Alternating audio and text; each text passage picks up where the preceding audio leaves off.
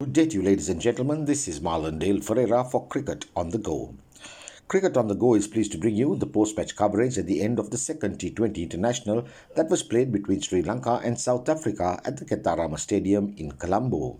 South Africa thumped Sri Lanka to clinch T20 series.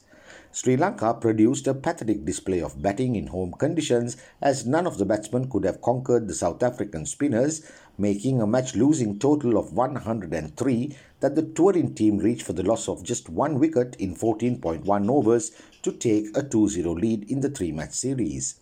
Whilst the return of opening batsman Kusal Perera meant very little for Sri Lanka, even though he top scored with 30, the informed recall Dinesh Chandimal threw his bat at every ball in a clear sign of desperation until he played one from medium pacey Anrich Nortje into the hands of Keshav Maharaj at mid-on for five.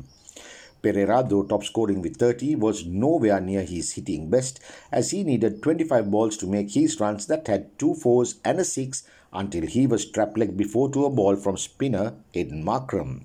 Markram claimed three bonus wickets for South Africa, with the other two victims being Bhanuka Rajapaksa for 20 and Charith Asalanka who scored 14, with both of them falling to return catchers. What was worse was that Sri Lanka could not even last the 20 overs bowled out in 18.1 with left-arm spinner Tabraiz Shamsi claiming 3 for 20 from his 4 overs that included the scalp of Dasun Shanaka who was bowled with a peach of a delivery which cut in from off after he hit the previous ball for a 6. Shanaka made 10 and Sri Lanka just a paltry score of 103 that equaled the lowest in T20 internationals. South African spinner Quinton de Kock with an unbeaten 58 was all the tourists needed to get past Sri Lanka total as he negotiated the turning balls well with opener Reza Hendricks who made 18 in a partnership of 62 for the first wicket. Sri Lanka deployed four spinners but none were able to apply any pressure on de Kock who hit seven fours. This is Marlon Dale Ferreira signing off for Cricket on the Go.